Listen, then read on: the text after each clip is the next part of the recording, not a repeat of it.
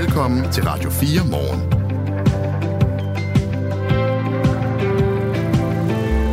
Skal øh, børn under 13 år, der øh, dyrker idræt, konkurrere om førstepladsen og øh, om sidstepladsen måske også? Det kommer vi til at diskutere her i Radio 4 morgen. Danmarks Idrætsforbund vil nedtone konkurrencen i øh, børneidrætten. Det skal i højere grad være et, et frirum at gå til sport i Danmark. Det skal vi tale om, når klokken bliver cirka 20 minutter over 8. Og vi skal også tale om slankemidler og hvor nemt eller hvor svært det er at få fingrene i, i dem. Og så skal vi tale om, hvornår man i grunden aflever hunde som bider. Øh, det skal vi alt sammen her i den sidste time øh, frem til klokken 9. Og her i studiet er vi. Christina Ankerhus. Og Mette Vibe Utzon. Rigtig hjertelig godmorgen. Godmorgen. Det her er Radio 4 morgen. Rundt om i landet er der lige nu flere klinikker, hvor overvægtige danskere, eller i hvert fald nogen, der selv synes, de er overvægtige danskere, kan få udskrevet slankemiddel Vigovi alene på baggrund af en online konsultation. Det vil sige, lægen behøver altså ikke at se dem. Det skriver DR. Men det er et problem, at online-klinikkerne udskriver Vegovi uden at se patienterne først. Det mener i hvert fald speciallæge og forsker i vægt og sundhed, Rasmus Køster Rasmussen, som var med os her tidligere på morgenen. Der er jo et, et økonomisk incitament i det her. Det er jo det, der er hele eksistensgrundlaget for online-klinikkerne. Det er jo, at de tjener penge på det, og de tjener penge på hver patient, som de får ind i møllen. Øh, og sådan er det jo ikke med de praktiserende læger. De får jo, kan man sige, penge, uanset om de udskriver medicin til dig eller ej. Det, det, det er ikke afhængigt af, at altså, de tjener ikke penge på, at du tager en bestemt medicin. Mm-hmm. Øh, og derfor så kan man også være sikker på, at lægen giver den bedste rådgivning, som øh, lægen overhovedet er i stand til at give et mest neutrale rådgivning omkring, om man skal have øh, en, en, en bestemt slags medicin hvor, hvor, hvor lægen ikke ja, kan tjene penge på, at hvis han, han får dig hooked på den her medicin. Og, og sådan er det jo med online-klinikkerne. Der kan man jo godt være bekymret for, at øh, når nu det er øh, selve deres eksistensgrundlag, at de måske ikke informerer helt neutralt om, hvad det er, den her medicin kan, og hvad det er for nogle begrænsninger, der er i det. Godmorgen, Jesper Nygaard. Godmorgen. Du er læge, og du stifter af en af de her online-klinikker, Fit for Livet hedder den. Hvad siger du til den her kritik om, at du er ikke uhildet, fordi der er i virkeligheden et, et, et, en økonomisk incitament til at, at ordinere den her slanke medicin? Ja, altså jeg lige starte med at sige, at praktiserende læger tjener efter per konsultation. Der er et fast beløb, men så tjener de efter per konsultation. Faktisk har nogle af vores klinikker, eller vores øh, patienter øh, sur på de praktiserende læger over, at de er blevet bedt om at komme til vægtkontrol personligt hver uge og det er klart, det, så kører man kort ind, som om man er mødt op, og så får lægekonstatation et lægehonorar. Men hvis nu vi får... Hvis det, men så, så jeg vil sige, men, altså vi er, vi er alle, vi, vi tjener alle sammen penge okay. øh, på det her. Uh-huh. Øh, øh, vores råd er ikke ændret, selvom vi tjener penge på det. Siden, siden og, januar skal... Og, og, Jesper, jeg, jeg skal lige... Sige, det gælder jo også private hospitaler og mm. alt muligt andet, øh, som man kan stole på de råd, øh, øh, selvom at det er private hospitaler. Og det er jo mange, ja. I har haft igennem hos jer. Siden januar har øh, 3.200 omkring henvendt sig til jer for at få ordineret det her slankemiddel ved Govi, og I ordinerer det som sagt uden at se patienterne først. Hvorfor gør I i grunden det uden at se patienterne? Vi, vi behandler jo patienter i hele landet. Øh, øh, og øh, det er jo ikke øh, øh, nødvendigt for os at se patienten. Øh, mange af de her mennesker er jo mennesker, som har travlt, osv. osv. Øh, og øh, de kan godt finde ud af at veje sig. Og de, de, de mennesker, vi øh, har, er jo folk, vi kan stole på. Men det kan man vel også sige om alle mulige andre ting, som det er jo ikke, fordi I ikke stoler på os, det er vel, fordi læger ved noget, som vi andre ikke ved. Øh, hvad tænker du på? Jamen, jeg tænker bare på, at i alle mulige andre sammenhænge kan du godt, jeg kan jo godt ringe til dig og forklare, at jeg har et eller andet problem, men så siger du ofte som læge, siger man vel, jeg vil gerne lige se dig, inden jeg beslutter mig for, hvad det er, øh, jeg mener, der skal ske med dig. Ja, men, men det er jo klart. Altså, øh, der er nogle ting, som, øh, øh hvor man, hvor, hvis, der, hvis du ringer og siger, at du har en brækket så vil jeg rigtig gerne se dig. Øh, men det her det er et medicinsk spørgsmål, og øh, det, som øh, vi vil vide, det er jo dit vægtindhold og detaljemål. Det er virkelig det, vi vil. Øh, og det behøver du ikke at tage hen og snakke om øh, og med os. Det kan vi gøre på øh, telefonen, eller vi sender et spørgeskema, hvor vi får hele øh, din sygehistorie, og så kan vi på det grundlag øh, sagtens tage beslutning Øh, ligesom at øh, jeg engang arbejdede i lægevagten, øh, i Københavns lægevagt, øh, jamen der ringede folk ind, øh, og det gør det vel stadigvæk, øh, og så tager man nogle beslutninger. Men det er ikke alt, man kan beslutte. Det er alt, man at have folk til møde. Ja, præcis. Og man kan jo også, altså i værste konsekvens, kan det vel være folk, som lider af anoreksi, som, som får en eller anden online konsultation og siger, jeg vil gerne have noget, jeg vil gerne have et slankemiddel. Altså er der ikke nødt til at være en eller anden lægelig vurdering inde over, hvor man, hvor, hvor man i sådan en situation som det her, hvor det er jo noget, man skal tage resten af livet, det skal blive ved med at virke, skal møde en patient, før man siger, selvfølgelig, hvis du siger, du øh, føler dig for tyk, så er du også for tyk. Nej, altså det, det er øh, altså for, for, for tyk er altså, rimelig objektiv med, med kilo og højde og så videre. Altså BMI. Mm. BMI, ja, ikke? Så, så det er jo rimelig, øh, øh, altså det er jo rimelig objektivt. Det, det, det, det bliver jo ikke mere oplyst af, at vedkommende kommer til os. Men mindre at selvfølgelig, øh, som du antyder, at der er nogen, der, der snyder os. Øh, men altså, vi har ikke øh, fornemmelse af, at vi bliver snydt, hvis det er det, du tænker på. Mm. Men for, for langt de fleste vedkommende, det er der overhovedet ikke vildt at komme. Nej, det er jo så det, øh, Rasmus Køster Rasmussen, som er speciallæge og forsker i vægt og sundhed, går i rette med. Han siger, at det her BMI kan man ikke bruge til ret meget, fordi det er egentlig nogle indikatorer, som kan svinge alle mulige vegne. Og hvis man skal vide, om en patient har brug for at tabe sig, så skal man møde patienten. Men det er du ikke enig i, kan jeg godt høre. Nej, nej, nej. Nej, øh, nej. Men altså, man skal, man skal bare være klar over, at Rasmus øh, Køster, hvad han hedder, der, jeg har lige set nogle ting, han har skrevet, er jo modstander af går i generelt simpelthen. Og han har jo øh, lavet nogle øh, nye anbefalinger, jeg ved ikke om det er udkast, til DASM, altså danske øh, praktiserende læger. Og, øh, og, og der har han jo øh, sagt, at man skal sætte ekstra tid af til de her forundersøgelser, og det er med, form, det er med formål at, at betale patienten ud af ønsket om at blive behandlet med Vigori. Så, så det er jo noget helt andet. Det kan godt være, at man skulle man skal bruge noget ekstra tid, hvis, hvis, det, er, hvis det er sådan, at man skal tage øh, sine patienter ud af. Så han vil bruge dobbelt tid på det, øh, for at de ikke tager, tager det. Og så vil han prøve at forklare dem, at man godt kan være tyk og være sund.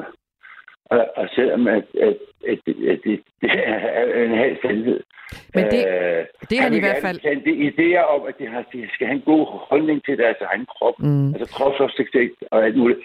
Og det er klart, hvis, du, hvis, det, hvis det med det for med sigte, så er det jo noget helt andet. Og det, hvis det er det, de praktiserer det, jeg nu skal begynde på, så er det en helt anden historie. Men han er jo dybest set sammen med nogle få andre nærmest lidt sekterisk på det her område. Øh, Øh, det han i hvert fald siger, nu jeg afbryder dig lige for, fordi retfærdigvis ja. er han jo ikke med i samtalen, og du var heller ikke nej, med i den samtale, jeg havde med ham, så derfor bliver nej. jeg også lige nødt til at afbryde og lige fortælle. Ja. Det han i hvert fald siger, jeg kan ikke bekræfte noget af det andet, du siger, du har læst, men det han i hvert fald siger, det er, at man skal passe på ikke at sygeliggøre noget, som ikke er en sygdom. Altså, og jeg skal måske også lige ja. fortælle lytterne, og, og du ved det jo allerede godt, men Vigovi, det er jo det her populære slankemiddel, som kom fra Novo Nordisk, øh, for ikke så lang tid siden sidste år. Øh, fra december 2022 og frem til august i år, er der i alt udstedt af næsten 400.000 recepter fordelt på omkring øh, knap øh, 90.000 danskere. Det er jo rigtig, rigtig mange mennesker. Øh, man siger, at for at få det her øh, slankemiddel, skal man have et BMI på mindst 30. Øh, og det er hans, øh, øh, hvad hedder det, øh, øh, Køster Rasmussens pointe er så, at det BMI ikke nødvendigvis fortæller, om folk faktisk har et, et, øh, et, øh, problem med overvægt eller ej. Altså det er vel, øh, Jesper Nygaard, det er vel rigtig, rigtig mange mennesker, det her drejer sig om. Skal vi i virkeligheden, altså Hvordan ser du på det som et samfundsproblem, hvis vi alle sammen går rundt og spiser medicin for at tabe os? Øh, er det så er det, er det, er det en, en model, som du synes er god? Men altså, i USA, i Canada, øh, hos WHO, der er fedme registreret som en sygdom. Det er det ikke i Danmark. Nej. Og, og fordi hvis jeg, hvis jeg nu sagde, at rigtig, rigtig mange får diabetes, skal de så behandles, så havde du sagt ja til det spørgsmål. Nu spørger du mig, skal alle dem, som har et BMI og et eller andet, så behandles? Og så vil jeg jo så sige rungende, ja, det skal de, hvis de har lyst. Øh, og hvis de er nået til en grænse, hvor det begynder at blive farligt. Og det skal de børnene også. Øh, det bliver jo næste projekt, vi starter på om lidt. Øh, så bliver de unge over 15 år. Og jeg kan bare lige se, vi, vi, og det er jo nok det samme med de voksne, der har lavet danske undersøgelser af danske børn på gennemsnitsalder på 11,5 år, der viser, at 50 procent af de børn havde begyndende eller reelt for højt blodtryk. 44 procent dem havde søvnapnø, 31 procent havde fedtlever. Er det vildt, at et barn på 11 år har fedtlever? 28 procent at de her børn på 11,5 år har for højt kolesterol, og 18 procent har fortsat sukkersyge. Så hvad, skulle, man, skulle man behandle de her børn? Ja, det synes jeg bestemt også. Øh, så, og så skal det have hele livet, øh, formentlig. Ikke? Mm. Øh, og ja, så... det er formentlig, øh, det er formentlig øh, Øh, det bliver formentlig inde på det. Mm. Så det er en folkesygdom med overvægt, som du siger. Nu er der jo meget forskel på, hvornår man er overvægtig, og hvornår man, hvornår man selv synes, man er overvægtig stadigvæk, kan man sige. Ikke? Men, ja. men, men Jesper ja. Nygaard, vil det sige, at, at i, i den bedste af alle verdener, du har sådan set ikke noget problem med, at man behandler medicinsk for, for en vægt, som, som ifølge BMI er, er lige overkanten? Altså kan der være en grænse for, hvornår I skal sige nej, og så kan du sige til folk, løb en tur i stedet for, eller lad være med at spise øh, tre busser slik om aftenen. Altså vi snakker jo her om folk, som er syge og i, i hvad skal man sige, risiko for at øh, få kroniske følgesygdomme af deres, af deres overvægt. Det er dem, som har brug for den her medicin, øh, eller i hvert fald kan have det. Men hvad med alle de andre? Synes du i virkeligheden også, at det er okay, at vi alle sammen, som føler os lidt overvægtige, spiser medicin? Uh, nu, nu fik du stillet rigtig mange spørgsmål. I, det har du ret i, og det beklager jeg. jeg vil sige, sige, at man siger ikke, altså vi, vi giver jo kostråd.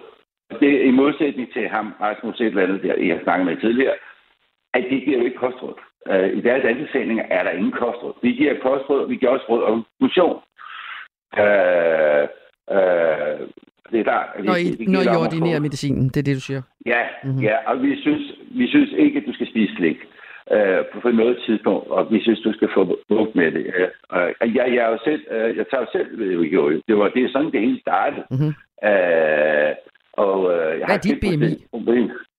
Jamen, nu er det 27, men jeg, jeg har jo været, jeg har tabt 18 kilo. Så, øh, så, så jeg, jeg, er jo, altså, jeg er 67 år. Mm-hmm. Jeg, jeg øh, øh, har tabt 18 kilo, jeg har for højt kolesterol. Det er blevet normaliseret, ikke af nogle piller, men fordi jeg tabte mig Øh, øh, jeg har en ven, han har, øh, han var nu det samme. Jamen, han har forskellige, øh, eller, han får forskellige blodtryksmedicin, øh, tre stykker. Og øh, efter han begyndte at tabe sig, så øh, han begyndt at trappe ned med de her blodtryksmedicin. Mm. Altså, det, det betyder noget, det her. Mm. Øh, der er reelle fremskridt så selvfølgelig skal man medicin. Skal, skal Jesper Lykke have medicin resten af livet? Ja, det kan jeg love for, han skal. Okay. Spørgsmålet er så, om alle dine patienter skal på online-klinikken. Men tak skal du have, fordi ja. du var med, Jesper Nygaard. Det for det selv lov til at bestemme. Ja. Tak, så. Øh, for det. Læge Hej. og stifter af online-klinikken Fedt for Livet, og det får de selv lov at bestemme. Ja, men det er jo altså en læge, som skal ordinere, skal jeg lige understrege her øh, nu, og vi siger farvel til Jesper Nygaard. Du lytter til Radio 4 morgen. For øh, 8. gang i øh, karrieren kan den argentinske fodboldstjerne Lionel Messi kalde sig for øh, verdens bedste. El Balón de Oro 2023 de France Football es Lionel Messi. Para Leo Messi, señoras y señores. I aftes der øh, fik han sin øh, 8. Ballon d'Or-pris. Det er den pris, som det franske fodboldmagasin France Football uddelte ved et show i Paris og gør det år på år, og nu har han fået den for øh, 8. gang. Messi han øh, fik prisen i går lige for næsen af norske Erling Haaland. Og øh, det her med, at han øh, nu er den, der har øh, fået prisen flest gange, der kan jeg jo så lige nævne, at Cristiano Ronaldo er den, der ligger lige efter, han har fået den øh, fem gange Ballon d'Or-prisen. Og hos øh, kvinderne, ja, der var det øh, spanske Aitana Bonmati, der fik prisen som årets kvindelige fodboldspiller. Den 25-årige midtbanespiller ved FC Barcelona-holdet, hun er den spiller, der sidste år havde eller var involveret i flest mål på det hold, og så var hun også med på det spanske landshold, da de i august blev verdensmestre.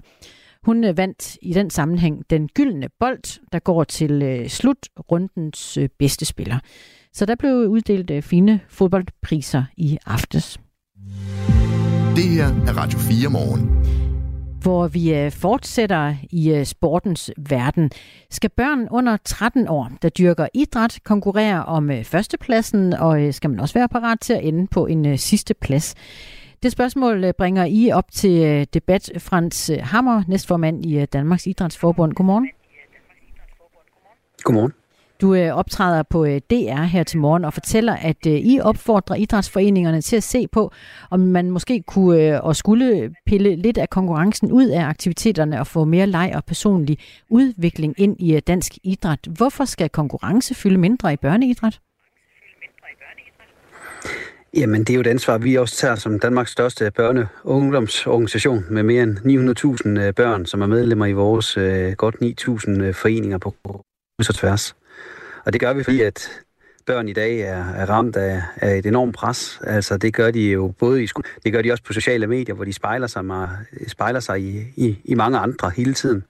Og det gør vi også i idrætten, og der siger vi bare, at det der konkurrenceelement, øh, det, det øh, ekskluderer flere, end det får flere med ind. Og vi vil bare gerne have et, et langt liv med, med idræt, så vi får nogle lave BMI'er, som vi var på lige før, og øh, forhåbentlig over tid også vinder noget guld til Danmark. Det er øh, Frans Hammer, der er med os, næstformand i øh, Danmarks Idrætsforbund, den samlende organisation, der arbejder for at udvikle rammerne inden for blandt andet bredde idrætten. Og vi taler med Frans, fordi Danmarks Idrætsforbund i dag er ude og sige, at konkurrence skal fylde mindre i dansk børneidræt. Der er øh, flere end 9.000 idrætsforeninger, der hører under Danmarks Idrætsforbund, og 800.000 medlemmer er under 18 år. En del af foreningerne er øh, fodboldforeninger, og vi kunne prøve at øh, bruge dem som eksempel. Vi har Frans Hammer med, og vi prøver lige at ringe ham op, fordi der var noget ekko og forsinkelse på den linje, vi havde fat i, så vi fanger ham på telefonen. Frans, når vi snakker om om idrætten bredt. Vi kunne godt prøve at zoome ind på, øh, på fodboldforeningerne. Hvorfor skal øh, man i fodbold have mindre konkurrence, bare fordi man er et barn? Jamen, det, det skal man, fordi at det er noget sjovere at spille med sine kammerater øh, til fodbold, end det er at, øh, at blive øh, enten sorteret fra eller sorteret til, eller efter hvad kompetencer man nogle gange har. Nu hylder I også øh, Messi. Jamen, det er det sjove med den historie med ham, det er jo blandt andet også, at hvis han skulle han skulle udvælges, da han var 12-13 år eller yngre, så var han ikke engang kommet med. Der var han ikke særlig stor. Så det der med at sortere nogen fra til, der er det meget vigtigere for os, at man spiller sammen med sine venner, har et fantastisk øh, indholdsfrit øh, fritidsliv og mødes med nogle gode mødesteder. Og det er en bold, øh, og det er det at spille fodbold eller håndbold med sine, sine venner. Og det er meget mere det, vi vil have fokus øh, på ude i vores 9.000 foreninger. Skal konkurrenceelementet helt ud? Jeg tror altid, det vil være der i vores øh, idrætter. Altså, vi, øh, det, det element vil, vil, vil være der. Vi vil også altid blive bedre og stå på tær. Men spørgsmålet er bare, hvor meget det så skal fylde. Og det er øh, det, er det som vi øh, øh, arbejder med ude i vores mange idrætter. Og det er nogle gange idrætterne selv, der er lidt eksperter i at lave deres egne regler og rammer. Vi giver nogle anbefalinger til det. For eksempel det her med synlige ranglister. Øh, det synes vi ikke er en god idé. Og så spørger vi i forbundene, prøv lige at løbe ned igennem jeres øh, turneringer om, hvordan vi kan pille noget af de her elementer ud. Og det er der heldigvis 19 specialforbund, der er i gang med. Men lad os prøve at høre helt konkret, hvordan I forestiller jer, en uh, fodboldklub fungerer med, uh, med mindre konkurrence. Altså, hvordan skal man strukturere en turnering osv.? Jamen, det kunne også være, at man skulle spille for at øh, have det sjovt. Det kunne også være, at man ikke skulle tælle, tælle målene. Øh, det er jo en del. Det kunne også være, og igen, så skal vi lade fodbolden i det her sådan implementere det. Men det kunne også bare være, at man siger, at man spiller tre halvleg eller fire halvleg så man ikke er bagud 2-0, og så spiller man en lang kamp og tager 17-0, men at man spiller i 10 minutter i gang, øh, og så justerer man rundt efter, efter, efter det. Det kan også godt være, at man i langt højere grad ved det her resultat ikke fylde så meget. Det kunne være, at det var ikke øh, det var alle, der kunne komme på banen på næsten lige meget osv. Så, videre. så der er nogle gode der er nogle gode idéer derude, som vi prøver at dele med vores øh, mange idrætter. Og det er noget, der øh, handler om rigtig mange af os, for der er 800.000 øh, medlemmer under 18 år rundt om i de øh, danske idrætsforbund, så jeg vil meget gerne invitere indenfor på sms'en til at høre, hvad man egentlig tænker, når man hører forslaget lige nu fra Danmarks Idrætsforbund om så meget mindre konkurrence i idrætsforeningerne, at man eksempelvis holder op med at tælle mål. Tror du, Frans Hammer, at børn gider gå til fodbold, hvis man ikke tæller mål? Jamen, det, det er jo ikke noget, vi bare tror. Det er jo noget, vi har brugt rigtig lang tid på at se øh, på. Det her det handler også om et, et bredt børnehundsyn ind i en samtid, hvor sociale medier fylder så meget. Og der ved vi faktisk, at det her det vil få flere børn ind i vores idrætsforeninger. Så det er faktisk noget, vi har brugt rigtig lang tid på at, at undersøge, inden vi kommer ud med sådan en udmelding øh, som det her. Hvad siger de øh, til jer ude i foreningerne, når I nævner de her eksempler? Jamen, vi oplever, vi oplever jo, at øh, som lærer og alle, alle meget pædagogisk arbejde, der foregår derude, at, at man, det, er en, det er altså bare en lidt anden generation end min egen, eller øh, de generationer, der har været før. Specielt det her med sociale medier, det, det fylder meget. Presset i skolen fylder ekstremt meget, øh, og det gør jo, at der er en massiv mistrivsel øh, ved børn og unge mennesker. Den er vi jo også bekymret for. Så derfor så er man, virker det til, at man er glad for det, men man er også sådan lidt, det bliver også det nemme værktøj, som frivillige leder derude eller træner. Det her med, at det bliver meget tydeligt, at hvem vandt og hvem tabte. Øh, nu kræver det lidt øh, nye kompetencer til de her mange øh, fantastiske frivillige mennesker, vi har i vores foreningsliv. Og det tager vi også sådan om at prøve at komme med noget kompetenceudvikling til de her øh, frivillige trænere. Er du øh, frisk på lidt kommentar på sms'en, som jeg har inviteret inden for til, Frans? Altid. Ja, der er en, der kalder det øh, mentalitet. Det er Allan. Jeg tror, han mener, at nu øh, gør vi øh, noget for børnene, fordi vi øh, synes, at det er øh, vogue at gå den vej. Så er der også en øh, kommentar, der handler om, jeg skiftede fodboldklub som dreng, fordi mine kammerater steg i rang, og jeg kunne ikke følge med. Jeg synes, det var øh, pinligt. Hvilket hensyn er det egentlig, I tager? Er det den øh, Vogue-indstilling, eller er det for det enkelte barns hensyn, Frans Hammer? Ja, det er øh, at stå på børnenes side i det her. Det handler om, at vi vil have så mange med så, så lang tid som muligt. Og ja, vi er indbygget til at skælde øh, folk fra i sådan en klassisk idrætsmodel, som vi jo og jeg selv er opvokset med. Og øh, der vil vi gerne ændre lidt på fundamentet, på værdierne om, at vi har mange flere til at, at spille og være med. Og så sidder man og tænker nok derude, jamen nu, nu går det ud over resultaterne, og de internationale resultater, og vinder vi nogensinde en, en OL-medalje igen. Ja, men der ved vi jo faktisk, at at jo flere, der spiller sammen i nogle gode miljøer, hvor man kender hinanden, jo større sandsynlighed er også for, at vi får en bredere top på det, vi kalder elite. Og det, det synes jeg altså også giver god mening. Vi har de øh, mest engagerede lyttere i Radio 4 morgen, og Henrik Gresen han melder sig på banen med et forslag til, hvad I kunne gøre. I kunne øh, måske lave nogle differentierede handicap, som man kender det fra, øh, fra golf. Så kunne man beholde konkurrencen, men på lige vilkår. Jeg synes, det er, det er en glimrende idé, og det er, det er faktisk også et af de initiativer, vi, vi har Øh, øh, bare lige sådan i uddyben, så er det jo fordi, man, man kan spille sammen med sine venner uanset det niveau. Og det er jo noget af det, man skal. Men det er også et glimrende eksempel på, at alle idrætterne er forskellige. Der er forskel på en individuel idræt, som golf er, og så til en holdidræt. Og det er jo så nogle af de ting, man, man, man slår sig med derude, og vi prøver at dele så mange øh, gode idéer, som for eksempel Henriks øh, forslag her, så han kommer med i puljen og bliver delt med vores øh, 62 specialforbund. Så har vi en anden Henrik. Han hedder Henrik Jul. Han, øh, han har svært ved at se sig, hvordan man gør det inden for motorløb for børn. Vi fjerner målstregen, skriver han. Ingen må komme først. Ja, så kan de køre i rigtig lang tid. Ej, men det er jo så lige nok det er nogle af de dilemmaer, der opstår.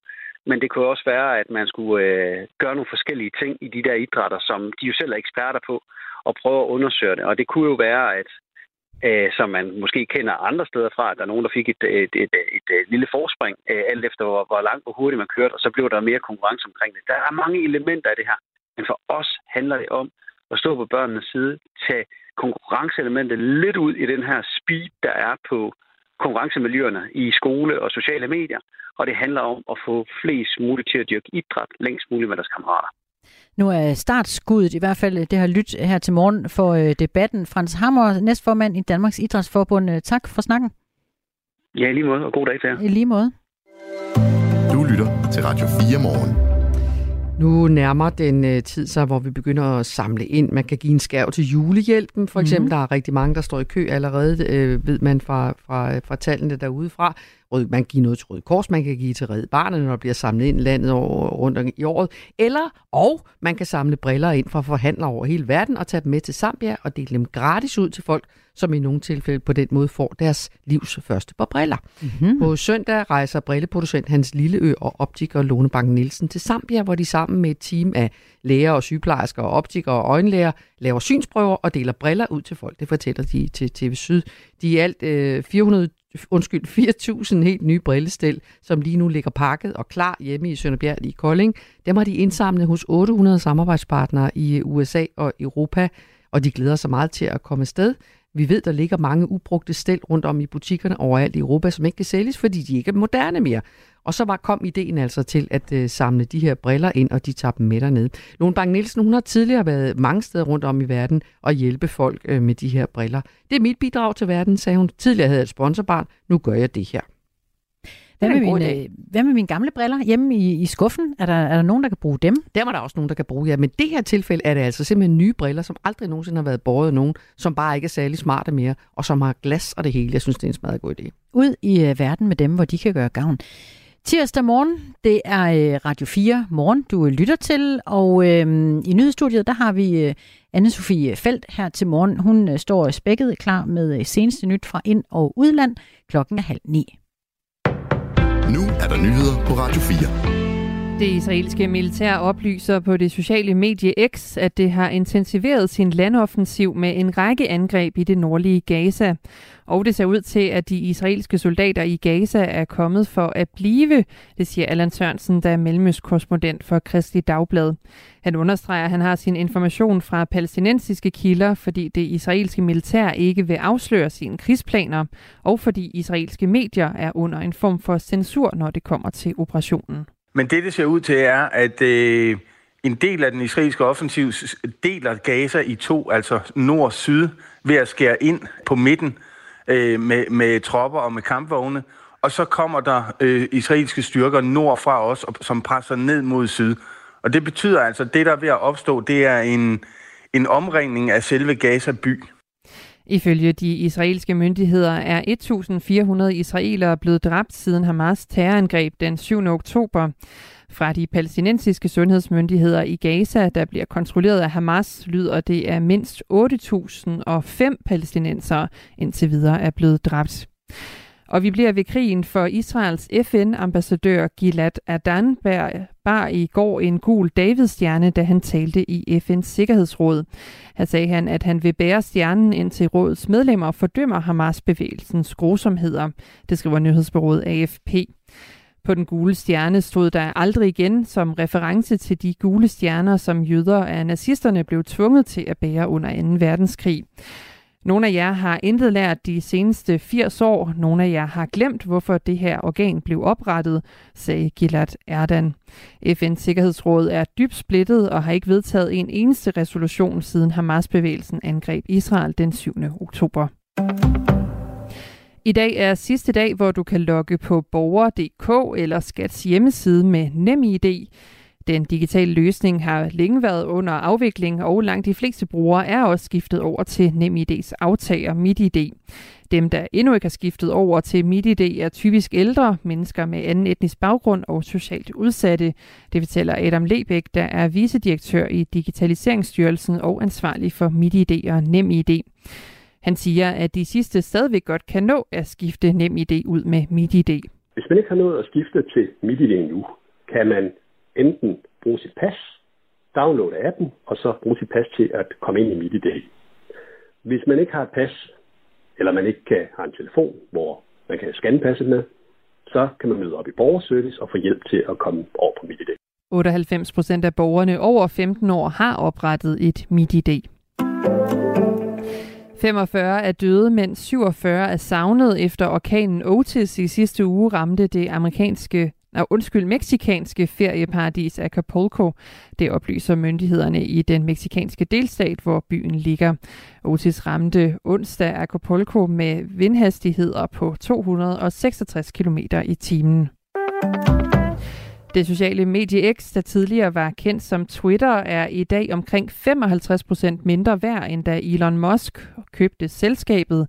Det viser interne dokumenter, som The New York Times har fået adgang til. Musk betalte 44 milliarder dollars for det sociale medie for lidt over et år siden. Værdien af selskabet i dag lyder ifølge The New York Times på 19 milliarder dollars.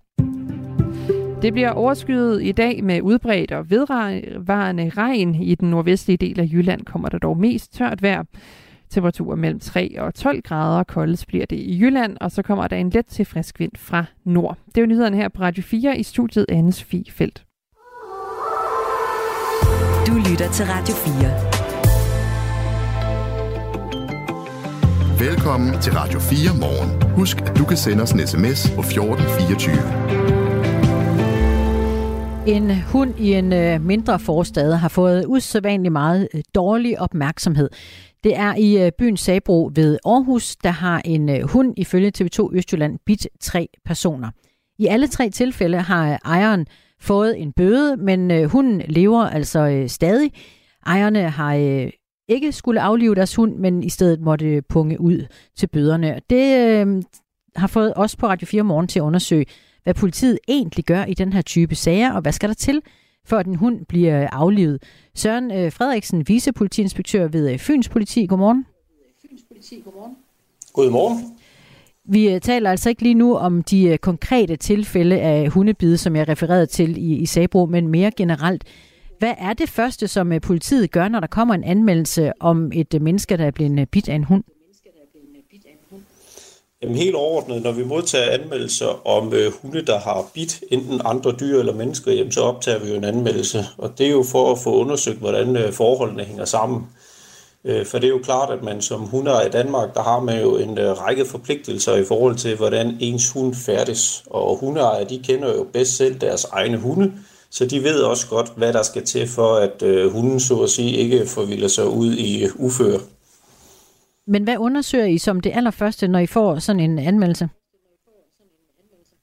Jamen det første, det starter jo ved vedkommende, som har været udsat for det bid. Under hvilke omstændigheder skete det? Var det øh, så at sige en spontan aktion? Var det fordi man selv gik i nærheden af hunden, eller var der andet på spil? Det er jo en, øh, en vægtning fra gang til gang, om man så at sige har været inde i det, hvor vi taler om dyrets naturlige adfærd, eller vi taler om en mere aggressiv adfærd, som var uprovokeret. Øh, det går vi undersøger og først, og dernæst så går vi jo selvfølgelig til hundebesidderne og forelægger oplysningerne, og så får vi også deres forklaring. I langt de fleste tilfælde, der ender det jo med en øh, sigtelse til besidderen, for netop ikke at have haft øh, sikret, at hunden kunne, øh, kunne bide. Øh, og i visse tilfælde, så kommer der også øh, yderligere forhold ind. Og øh, det, som øh, du, Søren Frederiksen, omtaler som en hundebesidder, det er jo nok det, vi andre kalder en, en, en hundeejer. Jeg er bange for, at øh, der måske var lidt udfald på linjen, Søren. Jeg skal lige være sikker på, at du er med mig. Jeg er stadig med. Nej, det er så godt. Hvor, hvor gralt skal det så være, før vi øh, når derhen, hvor vi snakker om, at nu øh, bør hunden øh, aflives? Jamen, I udgangspunktet der er det jo således, at vi øh, så at sige kan skride ind trinvist. Og det vil sige, ud fra et forvaltningsretligt pro, øh, øh, hvad det hedder, perspektiv, så skal vi jo se, hvad er proportionelt i den givende sag. Og det kan jo starte med, at vi giver påbud om, hvordan hunden skal holdes, hvordan den skal føres i snor, om den i givet fald skal have mundkur på, når den øh, færdes offentligt, helt frem til sidste foranstaltning, som jo er, at hunden skal aflives. Øh, hvis vi taler almindelig bid, og når jeg siger almindelig bid, så er det ikke for at negligere oplevelsen, men så er det for at sige, at der er to slags bid. Der er de, øh, så at sige, de mindre bid, og så er det det, vi kalder skambidshændelser. Og når vi taler om de mindre bid, jamen, så kan vi godt lande på en løsning, hvor vi øh, giver påbud til ejerne om, at man skal gøre visse ting for at sikre sig, at det her ikke kan ske igen. Og hvis vi øh, øh, kommer, øh, kommer afsted med det, og vedkommende retter ind efter det, jamen, så er det jo sådan set øh, okay for os. Det kan jo også være, at hundeejeren ikke ønsker at rette ind efter de her påbud, og så kan vi jo i sidste ende bede om, at hunden den bliver aflivet. Øh, så har vi også de situationer, hvor der sker voldsom bid, altså der er en vis voldsomhed i det. Der bliver måske lige bidt øh, meget store skader, der bliver øh, fjernet øh, del af hud eller så videre. Øh, så går vi jo ind og kigger i, er der tale om et regulært skambid. Og hvis det er tilfældet, jamen, så vil vi også komme med et øh, pålæg og en beslutning om, der skal foretages aflivning. Det er Søren Frederiksen, der er med os, vicepolitiinspektør ved øh, Fyns Politi. Og du øh, taler ikke om de øh, konkrete sager fra øh, Sabro, hvor tre personer er blevet bidt af en hund, men vi taler om de, det mere generelle politiarbejde, der foregår i forbindelse med, med hundebid. Men i sagen i Sabro, der er der altså en hund, der har bidt tre forskellige personer, og folk i lokalområdet fortæller, at de er utrygge ved hunden, og de er bange for at møde hunden ude. Hvad vil være afgørende i sådan en sag, for at øh, politiet skrider yderligere ind? Som sagt, nu kan jeg jo ikke kommentere på den konkrete sag, og jeg har heller ikke kendskab til, om politiet har foretaget så yderligere konkrete sag, som ikke har været under offentlig omtale. Øh, det har jeg givetvis ikke nogen øh, information om, men hvis vi skulle have et tilsvarende scenarie på Fyn, jamen så vil det være, som jeg sagde, at når vi har en hund, som øh, så at sige øh, har en adfærd, som ikke er forenlig med at færdes på, på offentlig vej, gader og vej, jamen så vil vi gribe til at sige, at der skal der træffes nogle særlige foranstaltninger i forhold til, hvem må luften, skal den være i snor, skal den have mundkur på, eller er vi derude, hvor vi siger, at det her, det synes vi ikke er vedkommende kan styre længere, så nu taler vi om en aflivning. Og det er sådan en, en proportionalitetsafvejning fra sag til sag, så det er svært at sige ensidigt, hvad vi vil gøre i et givet tilfælde. Vil man hos jer øh, i din politikreds, altså Fyns politi, vil det gøre en forskel, at vi taler om en hund, der har øh, bidt af flere omgange? Ja, vi tager det selvfølgelig med ind i overvejelserne. Hvis den her hund den har vist et gentagende mønster på en uhensigtsmæssig adfærd, så vil det selvfølgelig være noget, der har øh, betydning for den beslutning og et eventuelt pålæg, som vi vil komme med. Så det har selvfølgelig noget at sige, hvis det er den samme hund, som har, har foretaget de her ting. Kan du sige noget om, Søren Frederiksen, hvor ofte I står med de sager hos øh, Fyns politi, der handler om, øh, om hundebid, altså at den øh, grælde slags, vi kunne bare kalde det skambid? Jamen, skambidene, dem ser vi heldigvis øh, ikke så tit. Vi ser det nok mest imellem dyr, altså hvor hun angriber hund, og knap så meget hun angriber mennesker. Men det hænder også, at mennesker bliver ramt med det. Øh, vi skal jo huske på, at hunden jo fortsat er det foretrukne kæledyr i Danmark, og jeg tror sådan på stående fod, at vi har mere end 700.000 hunde øh, registreret i Danmark. Så at der sker de her hændelser en gang imellem, det er jo ikke så mærkeligt, og det er jo nok også derfor, man fra lovgivende side har vurderet, at der skal være forskel fra sag til sag, og myndighederne skal have mulighed for at så at sige træffe en afpasset beslutning, så det ikke enten er ingenting eller helt op i aflivning fra gang til gang fortalte Søren Frederiksen, vicepolitiinspektør ved øh, Fyns Politi, om det øh, generelle politiarbejde, der foregår, når der er øh, hundebid i politikredsen. Ja, og tak for det. Vi kan jo lige øh, den konkrete sag, som, øh, som vicepolitiinspektøren gjorde meget ud af ved Fyns Politi, ikke at udtale sig om, for den ved han ikke noget om. Men lad os lige øh, zoome lidt ind på den, fordi i går aftes talte vært i Aftenradio Claus Andersen, nemlig med Susanne Rosdal, som er en af de tre personer, som er blevet angrebet af en hund i Sabro, lidt uden for Aarhus. Hun blev angrebet, som hun forklarede ud af det blå, af den her hund, der ellers lå stille og roligt hos sin ejer, og ejeren sad på en bænk. Inden hun havde nået for øje på hunden, hoppede den op og bed sig fast i hendes inderlov, fortæller hun. Det var en ubehagelig oplevelse, siger Susanne Rosdal. Chok, øh, rystelse, gråd, skrig. Øh, jeg var temmelig rystet, fordi jeg gik jo bare stille og roligt på lang afstand af den her hund. Og pludselig så øh, råber øh, en hund anden ved dens navn, og jeg får drejet mit hoved lidt til siden, og kan så se, at den er sat i løb efter mig. Øh, og det hele går bare sindssygt meget stærkt, og lige pludselig så sidder den jo så oppe i mit inderlår. Øh, og jeg skriger, fordi det gør sindssygt ondt. Øh, forsøger på at slå den med det indkøbsnet, jeg har. Øh, spark ud efter den, og slå den med en knytnæve, hvor den så efterfølgende så hopper op af min hånd og bider mig imellem øh, tommeltotten og pegefingeren hvor det så er hjørnetanden, der går rent ned øh, i et rent snit der. Hvis en hund ved et overfald eller ved en anden uacceptabel eller farlig adfærd har bidt et menneske eller en anden hund, og hvis bidet kan betegnes som skambid, så skal øh, politidirektøren lade hunden aflive. Og et øh, skambid, det øh, definerer man på den her måde med, at det skal være flere dybe punktformede sår, der når dybt ned i underhuden eller penetrerer ned i muskulaturen. Det skal tydeligt fremgå, at der er tale om flere bid, og at det er foregået med nogen voldsomhed, som det hedder. Men efter at Susanne Rosdal var blevet bit, der har hun haft kontakt med Østjyllands politi, som har oplyst til hende, at hun ikke er blevet bit hårdt nok til, at man kan aflive hunden, fortæller hun til Radio 4. Jeg kommer jo på skadestuen, og der kommer der nogle betjente ud og afhører mig på skadestuen, og der får jeg videre betjentene, hvis de havde været på stedet, hvor hun blev aflivet på stedet, og det skulle jeg slet ikke være i tvivl om, men fordi øh, manden med hunden sidder sammen med en anden mand, og den anden mand, han tager hunden op og siger til ham, Altså, skynd dig at gå væk med den her hund og forsvind. Så der kommer jo selvfølgelig ikke noget politi, før det er sket, og så siger de til mig, at jamen, det er desværre ikke dem, der skal afgøre sagen. Der sidder en komité, som skal afgøre, om de mener, at jeg er skambit nok. Og som jeg forstår det, så er det en komité af nogle dyrlæger, som afgør det her. Det er sådan, jeg har forstået det. Øh, og så har sagen jo kørt i en måneds tid, hvor jeg så bliver ringet op af politiet, at nu er sagen afgjort, at de har valgt, øh, at den ikke skal aflives. Og det er jeg jo lidt øh, chokeret over, da jeg ved, at jeg i hvert fald er den tredje, og muligvis den fjerde person, den har bidt. Og oplysningerne fra Susanne Rosdal har vi udelukkende fra Susanne. Men svaret, som hun fik, gjorde hende både frustreret og ked af det. Jeg tænker så, hvad så, hvis det havde været et barn?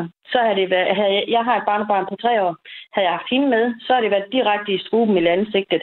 Jeg ved ikke, hvad konsekvenser det ikke kunne have haft, men jeg tænker bare, bare det her aldrig kommer til at gå ud over barn, fordi der kommer helt sikkert den næste gang. Altså, ingen tvivl om det, og jeg er rystet over, øh, hvad, hvad skal der så til? Altså, hvor meget skal der til? for at man kalder det skambide voldsomt nok. Og sådan lyder det fra Susanne Rosdal, en af de tre personer, der er blevet øh, angrebet af en hund i øh, Sabro uden for Aarhus. Du lytter til Radio 4. Måske fordi du altid holder den mulighed åben, at det også kan være dig, der tager fejl. Radio 4. Ikke så forudsigeligt. Hvis man har en holdning til stort og småt i samfundet, som man gerne vil ud med, så kan man jo skrive til os her på Radio 4 Morgen, øh, men man har jo i rigtig mange år også kunnet skrive øh, på Nationen på Ekstrabladet. Men nu lukker Ekstrabladet det her øh, øh, sidenhen ret omdiskuterede debatforum. Knud Brix, godmorgen og velkommen. Som øh, jeg lige skal have åbnet for. Jeg skal lige finde ud af, hvor han er henne, Knud. Er du, jeg åbner for alle håndtag på en gang. Jeg gør det. Ja. Knud, Der er du. Knud har en vilje Hej, til at Knud. komme igennem. Knud Brix, godmorgen. ja, godmorgen. godmorgen. Jeg ved ikke, om du nåede at høre med, øh, Knud. Jeg introducerede bare jeres beslutning på Ekstrabladet om at lukke Nationen. Du er ansvarsagende chefredaktør på Ekstrabladet. Øhm, hvorfor er I ikke interesseret i læsernes holdninger længere? Kan du høre mig? Ja. Kan du høre at mit spørgsmål, Knud Brix, at jeg spørger, Det kan hvor, jeg. Ja, hvorfor er I der? Jeg tror bare, der er meget forsinkelse på. Nu stiller jeg dig spørgsmålet, og så tiger jeg stille. Hvordan kan det være, at I ikke øh, har brug for læsernes holdninger længere, spørger jeg? Nå, jeg tror, der er sket en misforståelse. Jeg tror måske, I har misforstået, hvad det drejer sig om. Nationen er jo ikke blevet lukket nu. Det blev den jo for mange år siden. Debatforumet er jo blevet lukket. Det, det er mange år siden. Altså, det, det er jo ikke noget, der er sket nu. Det, der har været tilbage, det har egentlig bare været navnet Nationen, som har været en type journalistik, hvor vi har lavet øh, journalistik om det, som folk gik op i. Altså, hvis der var en, der havde en regning, som var, øh, man var blevet snydt med, eller et eller andet. Så øh, Nationen som debatforum, det er jo mange år siden, det er blevet lukket. Jeg troede, for at være helt ærlig, Knud Brix, at det var kommentarsporet, I havde lukket for mange år siden, men Nej, at nej. nationen stadig Nej, det-. Okay, så, så Nej, oplys mig, nu er jeg alligevel for- for, har, har, har øh, været for, for, til alles øren øh, oplyst øh, min, min uvidenhed om det her. Hvad, hvad er det så, I lukker nu? Når jamen, altså, øhm, Nationen lukkede som debatforum, helt frit debatforum for lang tid siden, så blev det lavet om til en type journalistik, som man så bare øh, kaldte Nationen på Ekstrabladet, som egentlig var bare sådan en form for borgernær journalistik, øh, hvor man tager folk, der ringer ind og siger, prøv at høre, jeg en regning, jeg ikke kan forstå, eller øh, jeg forstår ikke, hvorfor jeg ikke kan skifte elselskab, så du kan sige sådan borgernær forbrugerjournalistik. Mm-hmm. Øhm, og kommentarsporet til det blev lukket for en to-tre år siden. Så vi har fri debat, og det er primært på vores sociale medier. Men det brand, der hedder Nationen, det er sådan set, øh, det, er sådan set det, vi har lukket, og den type journalistik øh, vil vi fortsætte med at have. Så jeg ved ikke, altså for mig er det jo ikke nogen øh, stor forkromet ting. Den beslutning tog man jo for mange år siden, længe før der var nogen, der havde tænkt på mig som chefredaktør. Så det er nok bare lige det, jeg har fået galt i halsen. Men vi har jo ikke, jeg kan jo så lave det spørgsmålet om, Knud Brix, og sige, hvorfor har du ikke brug for borgernær journalistik længere?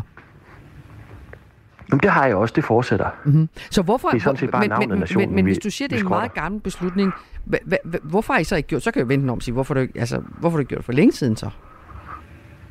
Nå, men jeg blev chefredaktør for et år siden, og så skulle vi jo ligesom i gang med at renovere et hus, kan du sige, øh, øh, ekstrabladet. Og der har vi gjort en masse ting, som vi mente øh, i prioriteret rækkefølge. Nu er vi ligesom kommet til det her.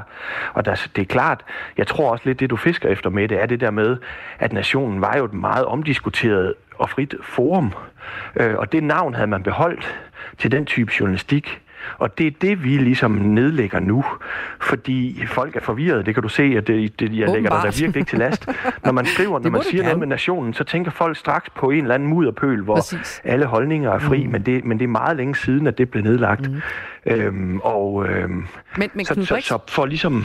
må jeg ikke spørge Ja, dig så? Altså når man normalt i, i, i medieverdenen, når man har skabt et, et brand, som er så så stærkt, så jeg stadigvæk mm. tror, at det findes. Jeg øh, åbenbart ikke læser, kan man også vente den om at sige, øh, hvis jeg igen skal være ærlig. Hvorfor så, hvorfor så okay opgive med det? det. Ja, det er godt. Altså lidt ligesom kontant på DR øh, og så videre, så videre. Hvorfor opgive et brand, som er så stærkt, og som jo åbenbart har signaleret til rigtig mange læsere også, at vi vil, vi vil jer gerne. Vi vil gerne tale med jer, også når vi synes, at det ikke lyder så kønt altid.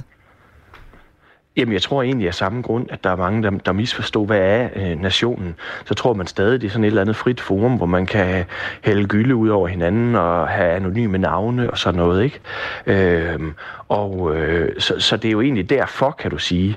Øh, den borgerjournalistik, vi laver, den er egentlig for, for mestens vedkommende rykket over på de sociale medier.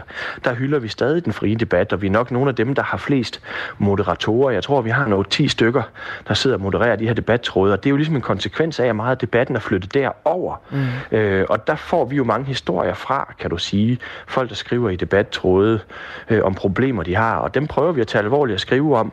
Men ikke længere med den, øh, hvad kan du sige, frimærke op i hjørnet, der hedder Nationen. Mm. Så nu kommer det primært til at være vores sociale medier, der, der laver den her form for øh, debathistorie. Nu, det var ikke dig som chefredaktør, som du siger. Du tiltrådt for øh, omkring et år siden. Det var ikke dig, der opfandt Nationen. Og den, det var heller ikke dig, der så øh, åbenbart lukkede den i sin tid. Nu er det ligesom bare brandet, Nej. der lukker ned. Men Knud, hvis du skal sige noget om, hvilken, hvilken, hvilken, hvilken betydning den måske alligevel har haft for den debat, som I nu, vi jo nu i høj grad er nødt til at moderere. Øh, altså, hvad kan man så sige om det, synes du? At det var en smuk tanke, og nationen har været vigtig for Ekstrabladet, det vil jeg gerne vedstå mig, mm-hmm. øh, fordi vi prøver at hylde den frie debat. Problemet er jo bare, at det er jo også grunden til, at vi har begrænsninger af ytringsfriheden, det er jo, at når du slipper debatten fuldstændig fri, så er vi på en eller anden måde som mennesker ikke i stand til, øh, desværre med de, med de her, både med, kan du sige, skærmene foran os og de sociale medier, at styre den debat. Spørgsmålet er, om vi nogensinde har været i stand til det.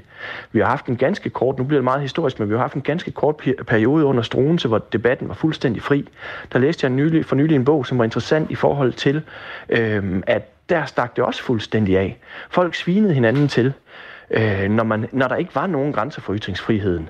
Øh, og det, det, der må man bare sige, at nationen var jo et sindssygt smukt eksperiment, fordi man gerne vil øh, have folk, som normalt ikke deltager i alle mulige fine debatter hos Clemens eller andre steder, til at deltage i debatten.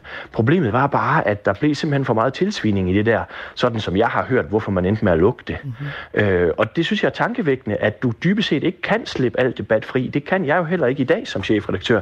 Vi er jo nødt til at have 8-10 moderatorer, som sidder og lurer ud i de værste øh, kommentarer, som kunne være sexistiske, racistiske, hvad ved jeg, mm. øh, helt grove tilsvinninger. Og det synes jeg bare er interessant, at, at vi, øh, vi i hvert fald øh, som mennesker har det ganske svært med, når vi to- får total frihed, så kan vi ikke opføre os ordentligt. Mm. Øh, og derfor er det jo hele tiden en balancegang mellem ikke at lukke den frie debat ned, og samtidig, samtidig moderere den. Fordi jeg synes virkelig, det er en balancegang, det der. Mm. Og jeg bruger meget tid på det. Og nu fik vi også ristet en rune med, med tråde helt tilbage til Struense Knud Brix over nationen. Tak skal du have for det. Ja, det var da så lidt. God morgen. I lige måde. Knud Brix, som altså er ansvarshavende chefredaktør på Ekstrabladet.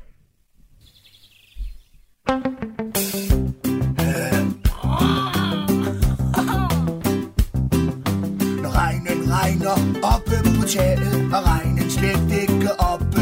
Det kan regne nul ned.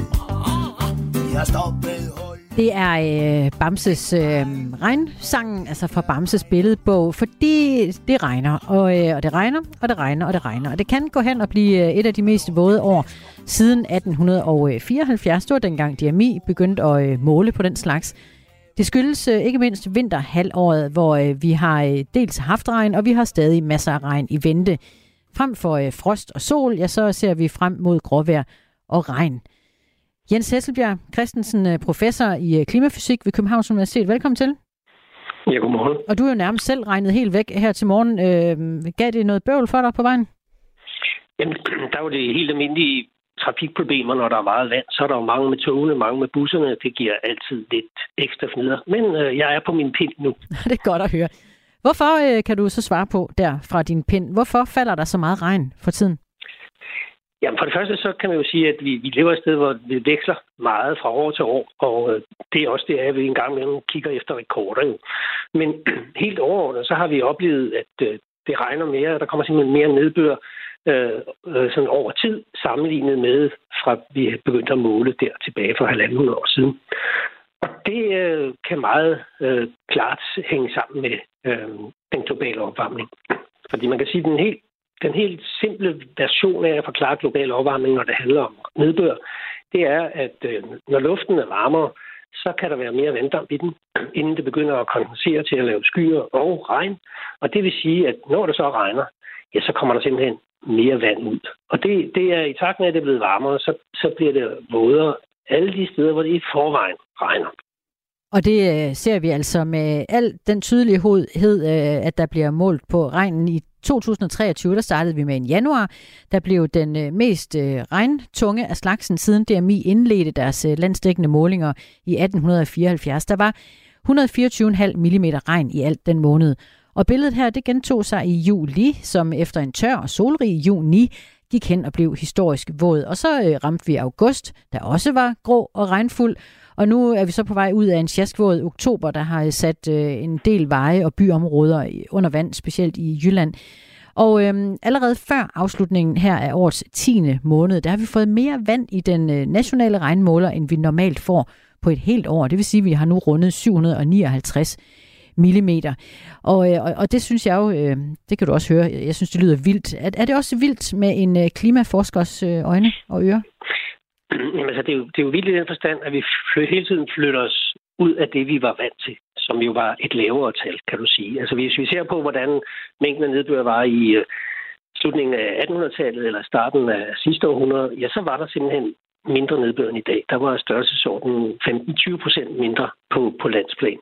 Men, men det, der jo ligesom gør det her billede sådan svært, også for den enkelte, det er jo, at der er jo stor geografisk variation. Så, så, så selvom landstallet siger 700 50 mm, ja, så dækker det over, at vi øh, i, i, ned langs den jyske højderyg, der, ja, der får vi langt over en meter, og ude midt på Sprogø i Storbælt, ja, der får vi kun lidt over en halv meter. Så det, de der, det billede, det, det gør det jo sådan lidt mere, skal vi sige, øh, svært at overskue. Og derfor er det selvfølgelig ikke det enkelte år, der tæller i det her. Det er jo over en lang periode, at vi sådan skal se, at, at tingene går opad. Mm. Og Jens Helsbjerg, nu, nu, øh, nu ved jeg ikke, om hører sne også under dit øh, ressortområde som professor i klimafysik ved Københavns Universitet? Ja, men det er jo begrænset, at jeg har det er nemlig det. Det, det, det, det. Du, har ikke nogen, du har ikke så mange nye erfaringer. Og det var egentlig, fordi jeg stod og læste på Ritzau, at, øh, er det på grænsen mellem Norge og Sverige, skriver øh, øh Aftonbladet øh, i Sverige, at der har været så kraftigt et snevejr, at der er kommet kilometerlange køer på grænsen her. Bilister skal sidde i kø op mod 12 timer hen over natten, og der er blevet uddelt tæpper og varm mad og, og hvad ved jeg. Øh, og det skyldes ifølge de her øh, de, øh, de, de svenske nyheder, at at, øh, at snesevis af lastbiler med sommerdæk sidder fast på den her grænse. Og så står jeg og bliver helt øh, bliver helt trist ved tanken om, at, at, at spiller de her klimaforandringer en rolle for, hvor meget sne vi får i Danmark fremover? Jamen det gør det jo i, i den forstand, at øh, temperaturen skal jo være under 0 grader, sådan per definition, havde jeg sagt, for at der skal komme noget sne.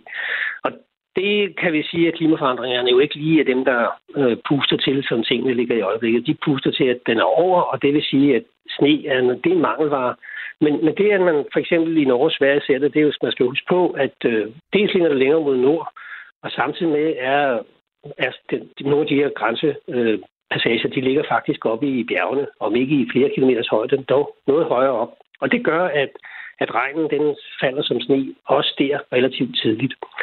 Øhm, men, men, men vi kan ikke rigtig sætte det i udsigt. Vi, er, vi må vende os, vi har jo alle nærmest vendet os til, at, at øh, den, den generation, der nu er øh, på, på vej ud på arbejdsmarkedet, ja, de har oplevet meget lidt snevejr hjemme i Danmark. Ja, der far var dreng, der snit altid på vej til skole. Kommer vi slet ikke til at se det igen? Jo, der vil komme øh, sneværspassager, men det typiske vil være, at vi vil have det sådan i enkeltstående tilfælde. Øh, man kan jo ikke, man kan ikke udelukke, at vi stadig vil se et indslag af, af kulde og sne, som strækker sig over flere uger. Men, men sådan noget med isvintre, øh, hvor vi jo for længst har solgt og ophugget øh, vores, vores isbryder. Øh, det, er, det er måske nok en rimelig fornuftig satsning, for det er meget svært at se, at, øh, at det byder sig til igen med, med isvintre. Det er Jens Hesselbjerg Christensen, der er med os, professor i klimafysik ved øh, Københavns Universitet, fordi vi prøver at tegne os et overblik over, øh, hvorfor det er, vi ser øh, så, så vådt et år, som vi, som vi gør det lige nu. Hvad siger dine prognoser? Hvor langt rækker det omkring det våde vejr?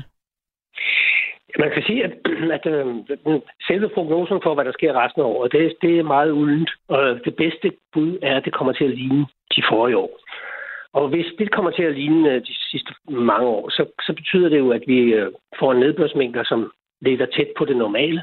Og hvis vi gør det, ja, så er der allerede, øh, som du selv har nævnt, vi har fået 750 mm, og så kommer der jo en, en mængde oveni, der svarer bare det helt normale. Det er nok til, at vi, vi får det vådeste år nogensinde. Øh, men der skal jo ikke så meget øh, til med lidt godt vejr, om du vil. Altså en, en lidt længere periode i november og december, hvor det ikke regner særlig meget så trækker det den anden vej, og vi vil kun opleve et vådt år, men ikke nødvendigvis det vådeste år. Man skal altid passe på at gøre sig til dommer for, hvad der er godt vejr. Det, det kan være individuelt. Jens Hesselbjerg Christensen, professor i klimafysik ved Københavns Universitet. Tak for øh, den regnvåde snak her til morgen hvor vi øh, om lidt stiller om til øh, Ring til Radio 4-studiet.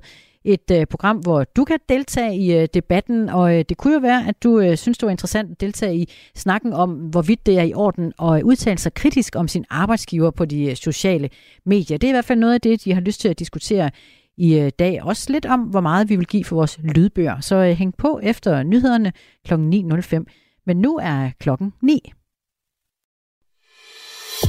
Du har lyttet til en podcast fra Radio 4. Find flere episoder i vores app, eller der, hvor du lytter til podcast. Radio 4. Ikke så forudsigeligt.